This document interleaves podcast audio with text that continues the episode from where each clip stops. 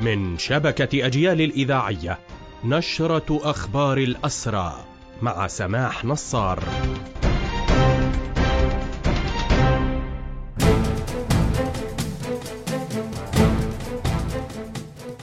أهلا ومرحبا بكم إلى هذا اللقاء. إدارة سجن الدامون تستخدم ماء الشرب الملوث للانتقام من الأسيرات الفلسطينيات. هذا ما كشفته هيئة شؤون الأسرى والمحررين موضحة أن إدارة السجن حولت ماء الشرب. كوسيلة عقاب بحق الأسيرات من خلال تعمد تلويثه بالأتربة والأوساخ ودمجه بنسب عالية من مادة الكلور. وثق محامي هيئة الأسرى الذي زار السجن يوم أمس الأحد شهادات حية لكيفية استخدام ماء الشرب لمحاربة الأسيرات حيث ورد على لسان إحداهن أن الماء يفقد نقاءه إذ يتعمد السجانون تلويثه بالأتربة والأوساخ لدرجة يصبح فيها غير صالح للشرب والاستخدام ما يدفع الأسيرات إلى سكبه في أوعية وتركه فترة من الزمن حتى تترسب الأتربة وبعد ذلك يمكن شربه وبحذر. وقالت هيئة الأسرى هذا ليس جديدا فغالبا يتعمد الاحتلال أيضا وضع الكلور في مياه الشرب بنسب عالية ويكون ذلك واضحا من خلال رائحته ومذاقه. ما يجعل قضية تناول كأس من ماء الشرب موضع تفكير للأسرى والأسيرات.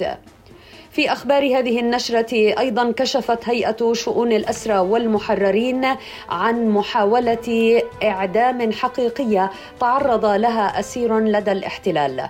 قالت الهيئة في سابقة جديدة منذ البدء بالحرب على قطاع غزة والهجمة الشرسة من قبل الاحتلال على أبناء شعبنا فقد تعرض الأسير صاد لمحاولة إعدام حقيقية بعد دهس الجنود له على أحد الحواجز واعتقاله تم أخذه إلى مكان مجهول لمدة يومين بقي مشبوحا طوال الوقت ويتعرض للضرب الوحشي والصعق بالكهرباء إلى جانب التهديد المستمر بإعدامه بالسلاح خلافا للسب. والشتم والإهانات من قبل جنود الاحتلال وحرمانه من الماء. تقول هيئة الأسرى ما هذا إلا واحدة من الشهادات التي تمكنت الهيئة من الحصول عليها بسبب التعتيم الكبير من قبل إدارة سجون الاحتلال وتعمد عزل الأسرى عن العالم بالإضافة إلى تخوف الأسرى من عواقب الإدلاء بشهاداتهم لما يتعرضون له بعدها من ضرب وعزل وتهديدات وقد يصل الأمر إلى حد الإعدام. حملة الاعتقالات اليومية تواصلت حتى صباح اليوم وطالت 28 مواطنا خلال الساعات الأخيرة وبينهم سيدة من سلواد وأطفال.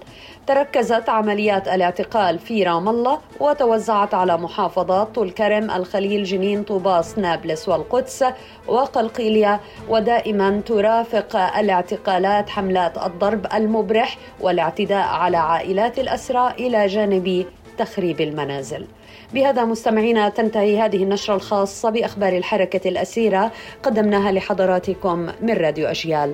تحية الحرية لأسر الحرية وتحياتي سماح نصار المجد والخلود لشهدائنا الأبرار.